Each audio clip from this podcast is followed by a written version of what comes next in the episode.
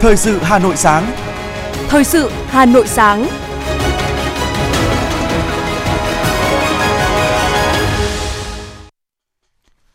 Bảo Nhật và Thu Trang xin được đồng hành cùng quý vị thính giả trong 30 phút của chương trình Thời sự sáng ngày hôm nay, thứ 6 ngày 24 tháng 2 năm 2023. Chương trình có những nội dung chính sau đây.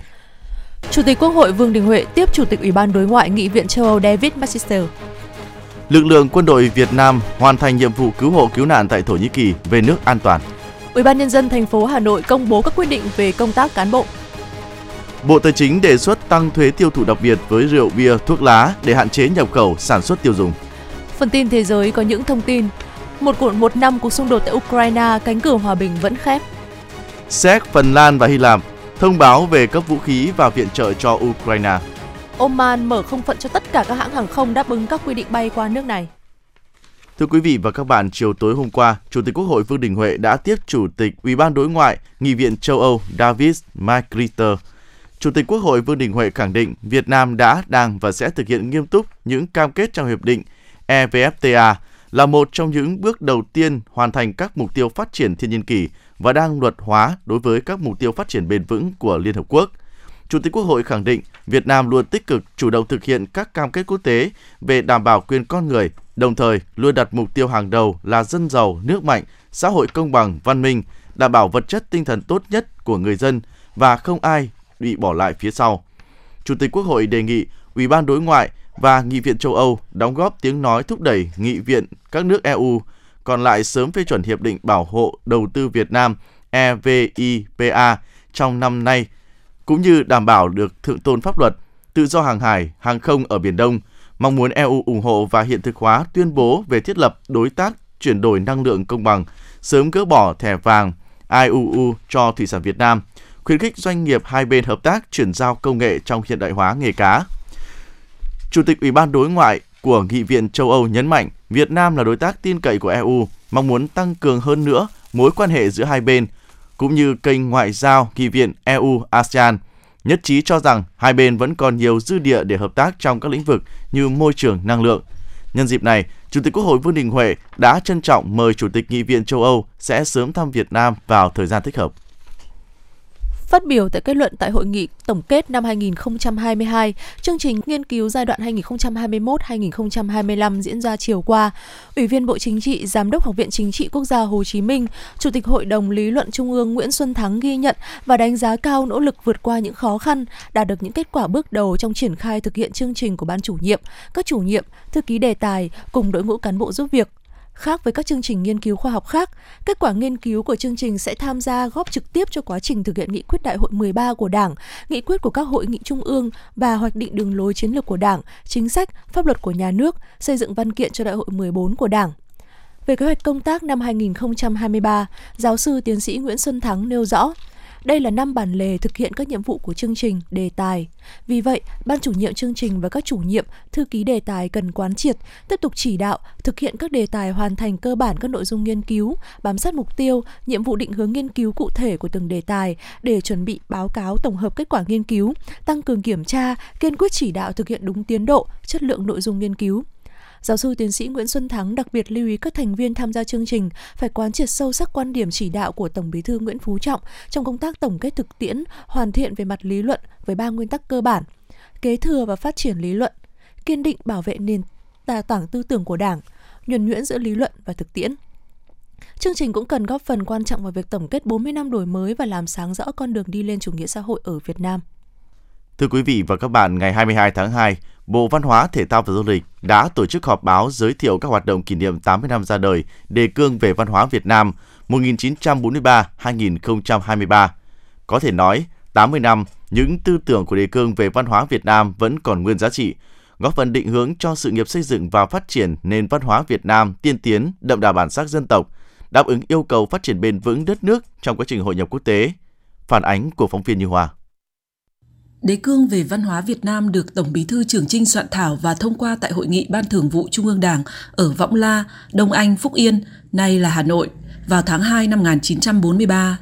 Sau 80 năm, những tư tưởng của đề cương vẫn còn nguyên giá trị, góp phần định hướng cho sự nghiệp xây dựng và phát triển nền văn hóa Việt Nam tiên tiến, đậm đà bản sắc dân tộc, đáp ứng yêu cầu phát triển bền vững của đất nước trong quá trình hội nhập quốc tế. Nhằm tiếp tục phát huy giá trị lịch sử, giá trị thực tiễn to lớn của đề cương về văn hóa Việt Nam, triển khai thực hiện nghị quyết Đại hội đại biểu toàn quốc lần thứ 13 của Đảng và kết luận của đồng chí Tổng Bí thư Nguyễn Phú Trọng tại Hội nghị Văn hóa Toàn quốc ngày 24 tháng 11 năm 2021. Bộ Văn hóa, Thể thao và Du lịch đã xây dựng và trình Ban Bí thư xem xét phê duyệt đề án tổ chức hoạt động kỷ niệm 80 năm ra đời đề cương văn hóa Việt Nam. Thông qua các hoạt động kỷ niệm sẽ giúp toàn Đảng, toàn dân, toàn quân ta, đặc biệt là những người làm công tác văn hóa, đội ngũ trí thức, văn nghệ sĩ cả nước thấm nhuần ý nghĩa lịch sử, ý nghĩa thời đại, những giá trị to lớn, sự trường tồn và tầm ảnh hưởng của đề cương về văn hóa Việt Nam năm 1943, đồng thời khẳng định tầm nhìn của Đảng về vị trí, vai trò, tầm quan trọng của văn hóa trong sự nghiệp cách mạng dân tộc. Theo Thứ trưởng Bộ Văn hóa Thể thao và Du lịch Tạ Quang Đông, đến nay, đề cương văn hóa năm 1943 vẫn vẹn nguyên giá trị và tính thời sự sâu sắc. Bản đề cương về văn hóa Việt Nam à, ra đời năm 43 nó có một cái à, Ý nghĩa lịch sử hết sức to lớn. Và từ đó đến nay các cái luận điểm quan điểm của bản đề cương này nó vẫn uh, tiếp tục được đảng ta trên một cái uh, sáng tạo uh, hiện thực hóa. Và tất cả những cái gì mà văn hóa này chúng ta đạt được là chúng ta đã dựa trên rất là nhiều các cái quan điểm mà có từ bản đề cương này và với những cái ý nghĩa lịch sử quan trọng như vậy, thì bộ văn hóa thấy rằng là cần phải có một cái ờ, đợt kỷ niệm rộng khắp ờ, từ trung ương đến địa phương ờ, các cái hoạt động trong cái kế hoạch 339 chúng tôi cũng đã làm sao nó hình thành một cái phong trào một cái đợt kỷ niệm mang ý nghĩa hết sức to lớn và nó xứng tầm với cái ý nghĩa lịch sử của cái đề cương văn hóa này. Nhiều hoạt động lớn sẽ được tổ chức trong dịp kỷ niệm 80 năm đề cương văn hóa, gồm lễ kỷ niệm và chương trình nghệ thuật đặc biệt kỷ niệm 80 năm ra đời đề cương văn hóa Việt Nam, phim tài liệu 80 năm đề cương về văn hóa Việt Nam, tuần lễ phim và triển lãm ảnh kỷ niệm 80 năm đề cương về văn hóa Việt Nam. Đặc biệt, điểm nhấn của các hoạt động là hội thảo khoa học cấp quốc gia với chủ đề 80 năm đề cương về văn hóa Việt Nam 1943-2023, khởi nguồn và động lực phát triển. Hội thảo do Bộ Văn hóa Thể thao và Du lịch, Ban tuyên giáo Trung ương, Hội đồng lý luận Trung ương, Học viện Chính trị Quốc gia Hồ Chí Minh chủ trì, phối hợp với các đơn vị liên quan tổ chức. Hội thảo diễn ra ngày 27 tháng 2 năm 2023 tại Trung tâm Hội nghị Quốc tế số 11 Lê Hồng Phong, Ba Đình, Hà Nội dưới hình thức trực tiếp và kết hợp trực tuyến 63 tỉnh, thành phố. Đài Phát thanh và Truyền hình Hà Nội sẽ tường thuật trực tiếp buổi khai mạc hội thảo. Hội thảo lần này nhằm cung cấp cho các nhà quản lý, các nhà khoa học, những người thực hiện về văn hóa nghệ thuật và các tầng lớp nhân dân về ý nghĩa lịch sử, ý nghĩa thời đại, những giá trị to lớn và tầm ảnh hưởng của đề cương văn hóa Việt Nam trong 80 năm qua. Quá trình vận dụng phát huy giá trị của đề cương về văn hóa Việt Nam đối với sự nghiệp xây dựng và phát triển văn hóa con người hiện nay và trong tiến trình lịch sử, những thành tiệu mà văn hóa Việt Nam đã đạt được dưới ánh sáng của bản đề cương và đường lối văn hóa của Đảng – Phó giáo sư tiến sĩ Nguyễn Thị Thu Phương, Viện trưởng Viện Văn học Nghệ thuật Quốc gia, đơn vị được phân công thực hiện hội thảo, cho biết.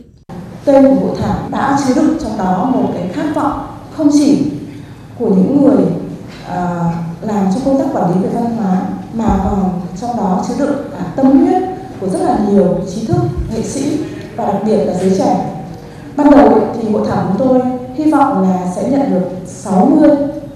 bài tham luận của ờ, các tác giả là các nhà khoa học, các nhà quản lý và những người thực hành văn hóa. Nhưng cho đến thời điểm hiện nay thì chúng tôi đã cập nhật được 154 bài tham luận và tôi cũng rất là mong muốn rằng ngày hôm nay trong buổi họp báo này tinh thần đó vẫn được tiếp tục và sự lan tỏa của các cái giá trị ờ, của đề cương văn hóa sẽ góp phần tạo nên cái động lực cho văn hóa ờ, của chúng ta trong giai đoạn mới để có thể phát huy được tinh thần dân tộc định vị được bản sắc dân tộc chúng ta trong nước và trên thị trường quốc tế.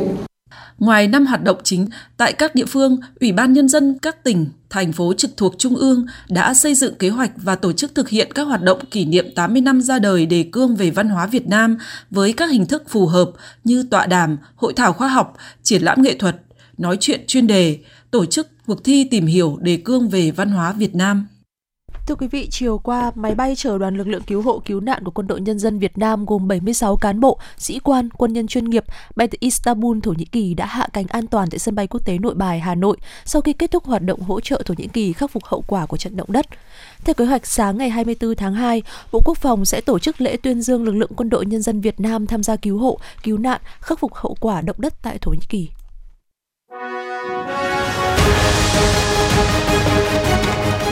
Thời sự Hà Nội, nhanh, chính xác, tương tác cao. Thời sự Hà Nội, nhanh, chính xác, tương tác cao.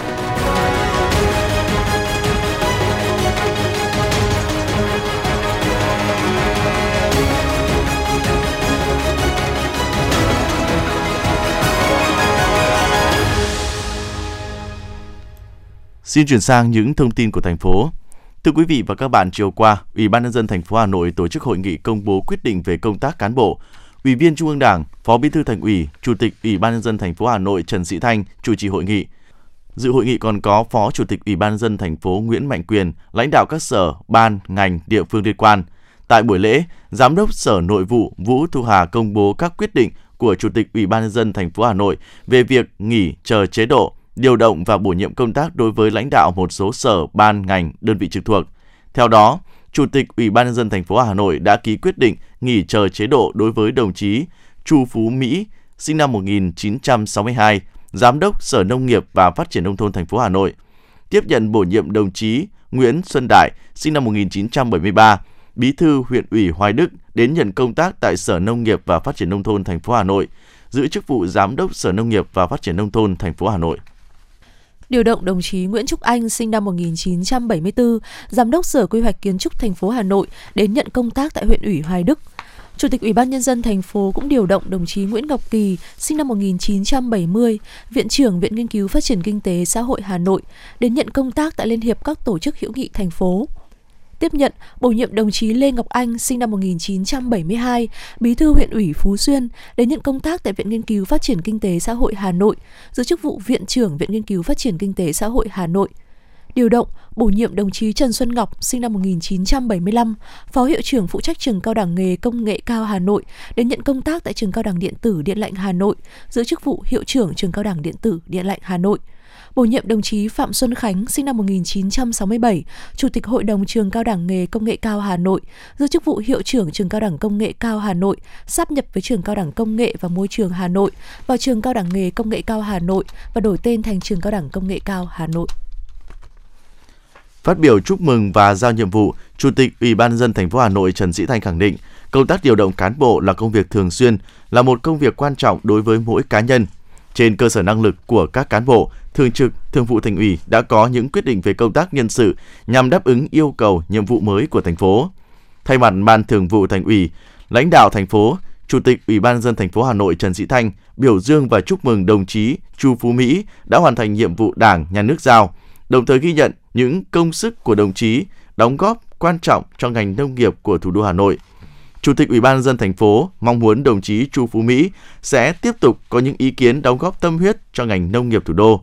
Đối với các đồng chí nhận nhiệm vụ mới, Chủ tịch Ủy ban dân thành phố Trần Sĩ Thanh tin tưởng trên cương vị công tác mới, từng đồng chí sẽ nêu cao tinh thần trách nhiệm, tiếp tục phát huy truyền thống tốt đẹp của từng đảng bộ đơn vị, địa phương, phát huy phẩm chất năng lực, kinh nghiệm công tác, sớm bắt nhịp với nhiệm vụ mới, thay đổi cách nghĩ, cách làm, lan tỏa tinh thần đoàn kết, sáng tạo, huy động sức mạnh tổng hợp của tập thể để giúp đơn vị địa phương hoàn thành xuất sắc các nhiệm vụ được giao. Thưa quý vị và các bạn, Đến thời điểm này, thành phố đã chỉ đạo các đơn vị triển khai 13 bước xây dựng quy hoạch thủ đô thời kỳ 2021-2023, tầm nhìn đến năm 2050. Trong đó đã mời các chuyên gia tham vấn, tổ chức học tập kinh nghiệm và triển khai các bước để xây dựng đề cương định hướng. Từ nay đến trước khi Thủ tướng Chính phủ phê duyệt, thành phố sẽ chỉ đạo thực hiện 8 bước hoàn thiện quy hoạch quan trọng này. Theo Bí thư Thành ủy Hà Nội Đinh Tiến Dũng, đây là kế hoạch rất quan trọng, sẽ định hình chân dung con đường phát triển của thủ đô trong những năm tới. Do đó, dù tiến độ gấp phải làm nhanh nhưng chất lượng vẫn phải là hàng đầu. Đề cương định hướng quy hoạch thủ đô thời kỳ 2021-2030 tầm nhìn đến năm 2050 gồm 3 nội dung: phạm vi quy hoạch, sự cần thiết xây dựng đề cương và định hướng cụ thể. Đáng chú ý về quan điểm tổ chức không gian đề cương nêu rõ, quy hoạch phải đảm bảo hài hòa, hợp lý, có bản sắc của thủ đô nghìn năm văn hiến, đồng thời mở rộng không gian đô thị xanh hiện đại, thông minh, giữ gìn bản sắc văn hóa đặc trưng của nông thôn Bắc Bộ. Đặc biệt, quy hoạch sẽ chú trọng ba nội dung quan trọng về không gian, trong đó ngoài hai thành phố trực thuộc và ba khu vực không gian gồm không gian ngầm, không gian xanh, không gian công cộng. Thành phố dự kiến xác định ba trục phát triển quan trọng, gồm sông Hồng là trục xanh, cảnh quan trung tâm, trục Hồ Tây Ba Vì kết nối giữa đô thị trung tâm với các đô thị vệ tinh, trục Nhật Tân Nội Bài là trục đô thị thông minh. Các chuyên gia đều khẳng định việc Hà Nội xây dựng và điều chỉnh những quy hoạch này là nhiệm vụ của quốc gia, phải đặt Hà Nội trong tâm thế là trung tâm, trái tim của cả nước, là đại diện đầu tàu trong hội nhập và cạnh tranh quốc tế. Do đó, chất lượng, hiệu quả, tính khả thi của quy hoạch phải đặt lên hàng đầu. Phó giáo sư tiến sĩ Trần Đình Thiên, nguyên viện trưởng Viện Kinh tế Việt Nam cho rằng Hà Nội là một cái cái mảnh đất mà nó phải hội tụ được mà ba cái phẩm chất thời đại, à, lịch sử thời đại. Một là văn hiến, hai là văn hóa, ba là hiện đại. À, cái, cái trẻ nó ra thì còn vô số thứ ở trong ấy đúng không ạ nhưng mà phải làm rõ được cái tổ hợp văn hiến văn hóa ấy, hiện đại nó là như thế nào trong cái cấu trúc phát triển cụ thể của Hà Nội thì cái điều ấy là cái quy hoạch này là phải phải phải đưa phải cái, cái linh hồn ấy nó phải thấm vào trong cái quy hoạch này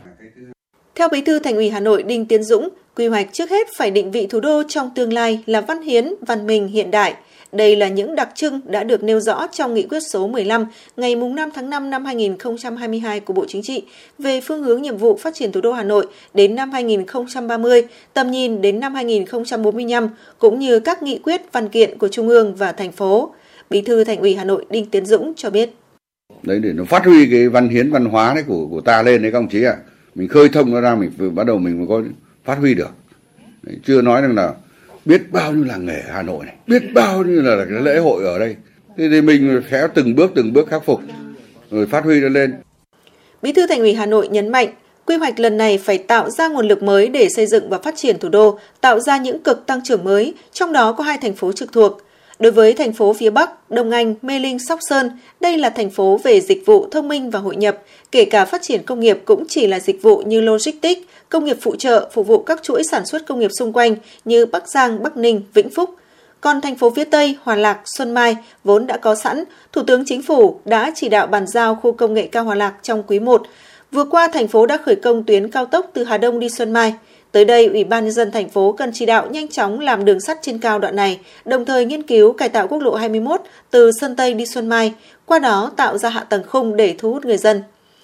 Nhất trí về định hướng không gian với ba trục phát triển quan trọng như đã nêu, Bí thư Thành ủy Đinh Tiến Dũng lưu ý trong tính toán không gian phải nghĩ rộng ra, đặt ra Hà Nội trong liên kết vùng thủ đô. Cho nên, phải nghiên cứu thêm về hạ tầng kết nối được Hà Nội với các tỉnh như Bắc Ninh, Hưng Yên, Vĩnh Phúc bằng đường sắt. Đây chính là lý do khi đề xuất xây dựng đường vành đai 4 vùng thủ đô, Hà Nội đã đề nghị kết hợp giải phóng mặt bằng luôn phần đất để tích hợp đường sắt quốc gia.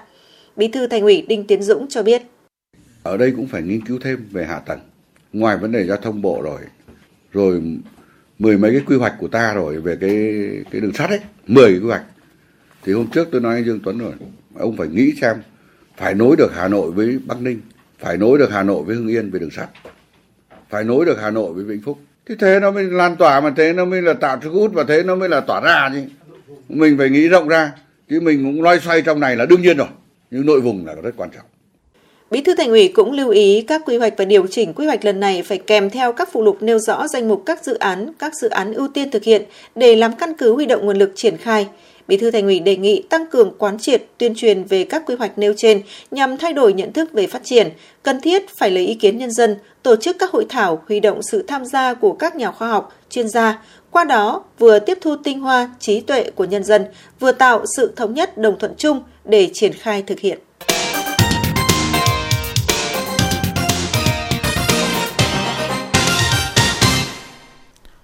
Tiếp tục là những thông tin về kinh tế. Bộ Tài chính vừa có công văn gửi các bộ ngành địa phương và doanh nghiệp lấy ý kiến về việc đề nghị xây dựng dự án luật thuế tiêu thụ đặc biệt sửa đổi. Theo dự thảo tờ trình chính phủ về việc xây dựng dự án luật thuế tiêu thụ đặc biệt sửa đổi, Bộ Tài chính đề xuất tăng thuế tiêu thụ đặc biệt đối với rượu, bia, thuốc lá điện tử và bổ sung đồ uống có đường. Đây là những mặt hàng gây ảnh hưởng xấu đến sức khỏe, cần phải đánh thuế mức phù hợp để hạn chế sử dụng. Bên cạnh đó, cơ quan này đề xuất đánh thuế tiêu thụ đặc biệt đối với đồ uống có đường với mức thuế phù hợp để góp phần định hướng tiêu dùng. Ngoài ra, Bộ Tài chính đề xuất bổ sung sản phẩm thuốc lá mới và thiết bị, bộ phận dung dịch của thuốc lá mới, kinh doanh dịch vụ trò chơi điện tử trên mạng vào đối tượng chịu thuế tiêu thụ đặc biệt. Ngân hàng Nhà nước vừa có văn bản yêu cầu Ngân hàng Nhà nước chi nhánh các tỉnh, thành phố và các ngân hàng thương mại có các giải pháp để tháo gỡ khó khăn trong vay vốn cho người dân, doanh nghiệp trong tháng 2 này. Đặc biệt là phải nắm rõ nguyên nhân các doanh nghiệp không tiếp cận được vốn vay ở ngân hàng nào, do doanh nghiệp không đủ điều kiện hay ngân hàng không cho vay. Thông tin phải được báo cáo chi tiết với Ngân hàng Nhà nước trước ngày 28 tháng 2 tới đây. Ngân hàng Nhà nước cũng yêu cầu đẩy nhanh tổ chức hội nghị tổng kết kết nối ngân hàng doanh nghiệp. Sự kiện này sẽ được tổ chức thường niên suốt gần 10 năm qua, cho thấy hiệu quả trong gỡ, gỡ nút thắt vốn. Tin từ Bệnh viện Việt Đức tối qua cho biết, từ ngày 1 tháng 3, bệnh viện sẽ phải hạn chế mổ viên do thiếu hụt vật tư y tế hóa chất. Theo đó, Bệnh viện Hữu nghị Việt Đức thông báo về việc hạn chế mổ viên và duy trì mổ cấp cứu gửi các khoa phòng – Trước mắt, để bảo đảm hoạt động của bệnh viện, đặc biệt là duy trì công tác khám chữa bệnh cấp cứu, ban lãnh đạo bệnh viện yêu cầu các khoa lâm sàng hạn chế tối đa chỉ định cận lâm sàng không cấp cứu, hạn chế tối đa các ca mổ phiên bắt đầu từ ngày 1 tháng 3 tới đây, đến khi có thông báo tiếp theo. Theo lãnh đạo Bệnh viện Hữu nghị Việt Đức, việc phẫu thuật ưu tiên mổ cấp cứu hiện tại thì hóa chất xét nghiệm công thức máu tại bệnh viện chỉ còn khoảng một tuần nữa không còn để sử dụng, hóa chất ghép tạng đủ dùng cho hai tuần. Không chỉ hóa chất xét nghiệm, tại Bệnh viện Hữu nghị Việt Đức, các vật tư tiêu hao phục vụ cho phẫu thuật cũng chỉ còn một tháng nữa là hết. Được biết, sau đại dịch COVID-19 trong năm 2022, Bệnh viện Hữu nghị Việt Đức cũng thực hiện số lượng khám chữa bệnh và phẫu thuật khổng lồ lên đến hơn 79.000 ca mổ. Ngoài ra, số lượng bệnh nhân đến chờ để được điều trị tại đây cũng rất lớn. Việc thiếu hụt các hóa chất, vật tư y tế ảnh hưởng nghiêm trọng đến công tác khám chữa bệnh. Ngày 23 tháng 2, Công an quận Hoàn Kiếm, Hà Nội đã xử lý một trường hợp kinh doanh trái phép bóng cười trên địa bàn từ tin báo của người dân qua trang Facebook Công an thành phố Hà Nội. Trước đó, người dân phản ánh cơ sở kinh doanh trên phố Liên Trì, quận Hoàn Kiếm có hoạt động bán trái phép bóng cười cho khách.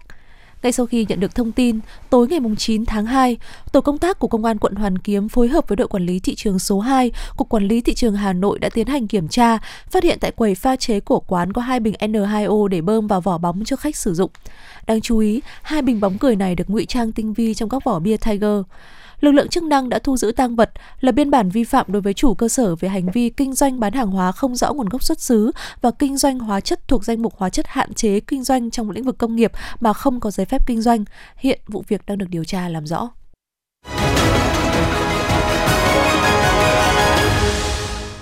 Xin chuyển sang những thông tin thế giới.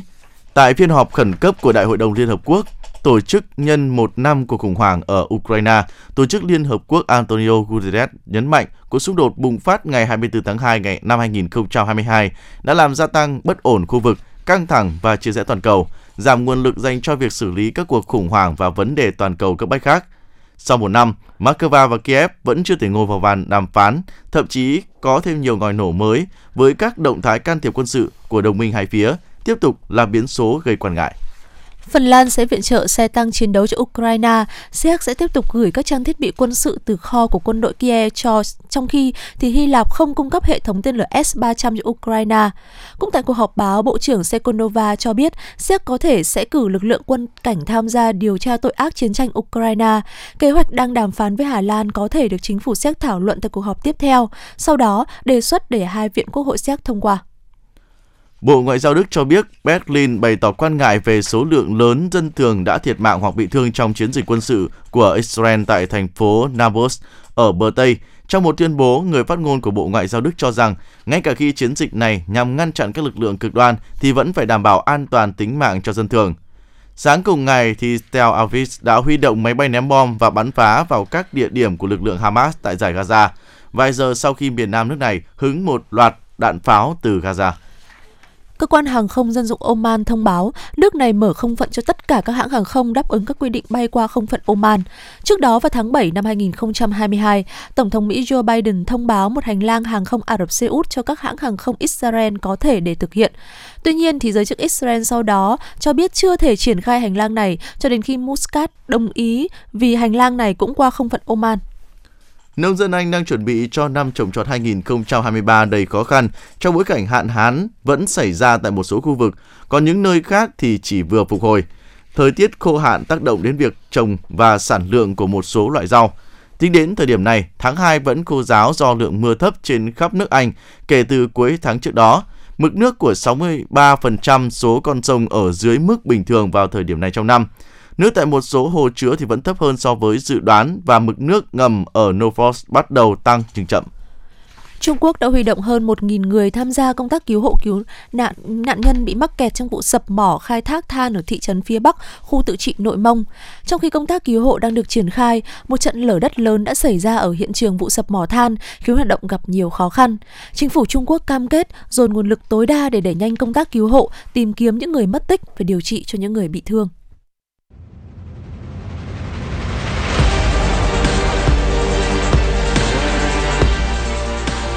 Bản tin thể thao. Bản tin thể thao.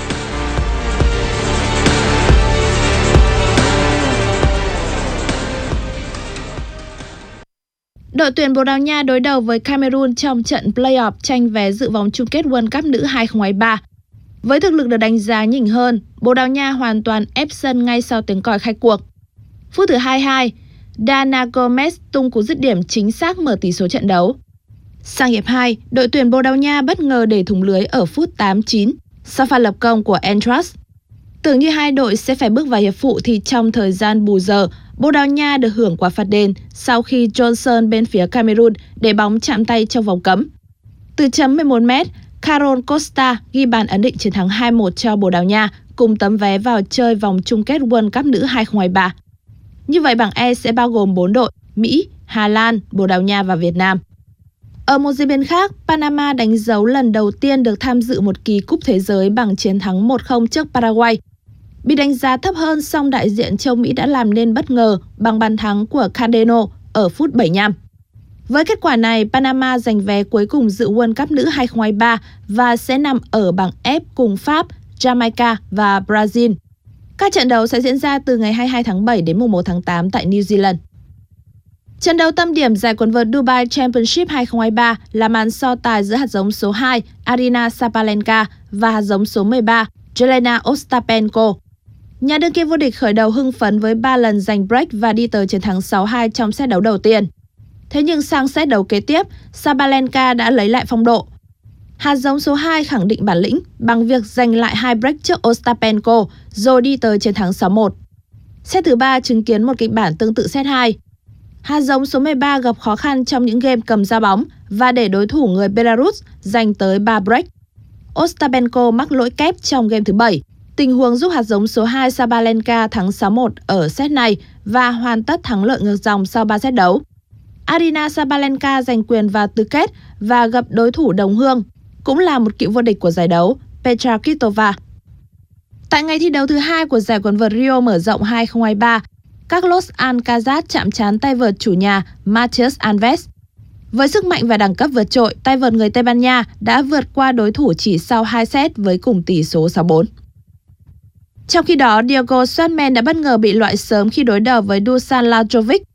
Dù là một chuyên gia đánh sân đất nện, nhưng tay vợt người Argentina đã có một ngày thi đấu dưới sức và nhanh chóng gác vợt chỉ sau 2 set. Tỷ số các set lần lượt là 6-1 và 6-4 nghiêng về Lajovic. Ở một diễn biến khác, Andy Murray đã trải qua một trận đấu không hề dễ dàng trước Alexander Zverev. Để thua 7 năm ở loạt tiebreak set 1, Zverev đã xoay chuyển tình thế trong set 2 và khiến Andy Murray thua nhanh chóng với tỷ số 6-2. Tuy nhiên tay vợt người Scotland không hề bị tâm lý và tiếp tục có màn trình diễn bền bỉ để khiến Zverev thua ở set 3 với tỷ số 7 năm. Thưa quý vị, hiện nay bộ phận không khí lạnh đã báo vẫn đang di chuyển xuống phía Nam. Dự báo chiều ngày hôm nay 24 tháng 2, bộ phận không khí lạnh này sẽ ảnh hưởng đến thành phố Hà Nội. Do ảnh hưởng của không khí lạnh, thành phố Hà Nội có mưa nhỏ rải rác, gió đông bắc mạnh dần lên cấp 3, thờ trời chuyển rét. Ngày 26 tháng 2, không khí lạnh tăng cường bổ sung, thời tiết không mưa, nhiệt độ giảm về đêm. Trong đợt không khí lạnh này thì nhiệt độ thấp nhất phổ biến trong mức từ 13 cho đến 15 độ C, vùng núi từ 12 đến 14 độ C. Do ảnh hưởng của không khí lạnh tăng cường, ngày hôm nay thành phố Hà Nội có mưa nhỏ rải rác, trời chuyển rét. Do có mưa, trời chuyển rét nên người dân cần chú ý mặc đủ ấm để đề phòng các bệnh về đường hô hấp, đặc biệt đối với người già và trẻ nhỏ. Quý vị và các bạn vừa nghe chương trình thời sự của Đài Phát thanh và Truyền hình Hà Nội. Chỉ đạo nội dung Nguyễn Kim Khiêm, chỉ đạo sản xuất Nguyễn Tiến Dũng, tổ chức sản xuất Quang Hưng, chương trình do biên tập viên Nguyễn Hằng, phát thanh viên Bảo Nhật Thu Trang và kỹ thuật viên Duy Anh thực hiện. Hẹn gặp lại quý vị trong chương trình thời sự 11 giờ trưa nay. Thân ái chào tạm biệt.